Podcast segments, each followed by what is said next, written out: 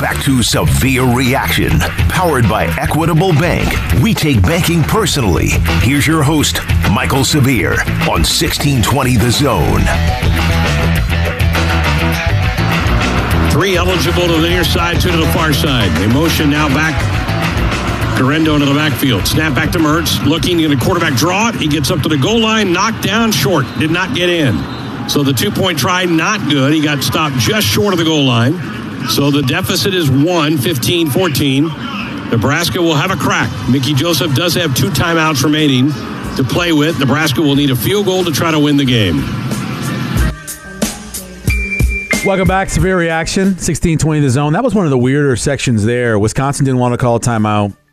Then they're running a play, and they actually had two guys shifting. The clock was ticking down. It was at two seconds. I'm not sure they could have gotten set without getting an illegal shift call on them. Nebraska called the timeout then.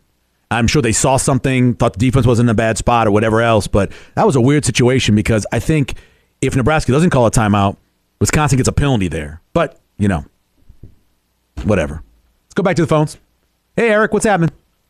Hey, good morning. I just got a quick question for you to see what you think of this. Okay.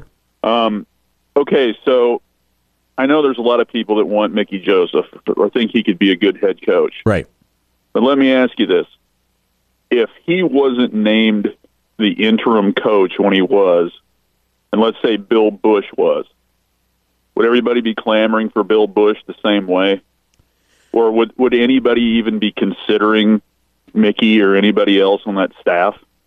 I think the head coaching job. I don't believe anybody would even be talking about. Let me say this, Eric. I think if if Bill Busch had the recruiting reputation that Mickey has, I think maybe because of how well the defense is, it's played better. So I think maybe he would be talked about it for here if he had that. That's that's the biggest thing. It's the recruiting reputation that Mickey has above everything else. I think is the reason why people well, look at him.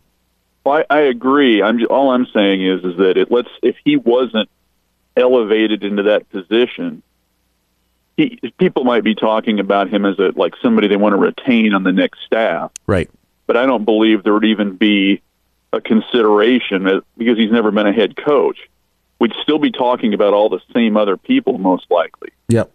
So I, I just feel like, I mean, he he's a great he's a good coach. I just feel like he's getting all this consideration because of circumstances and not because of what his track record says he could do. And because people like him. That's the biggest thing, Eric. Yes. People like him. Yes. That's right. No doubt. Thanks. I appreciate the call. You always go opposite of what you had. That's what happens. You've seen it at Nebraska. You've seen mean coach the nice coach. You've seen offensive coach the defensive coach. You've seen that tons of times. A lot of people didn't feel that Scott liked the job basically at the end. Mickey loves the job and these guys, and so that's kind of part of why I think people lean towards him. Last break, we come back. Some good stuff to go out on a Sunday following a 15 14 loss by Nebraska here on Severe Reaction.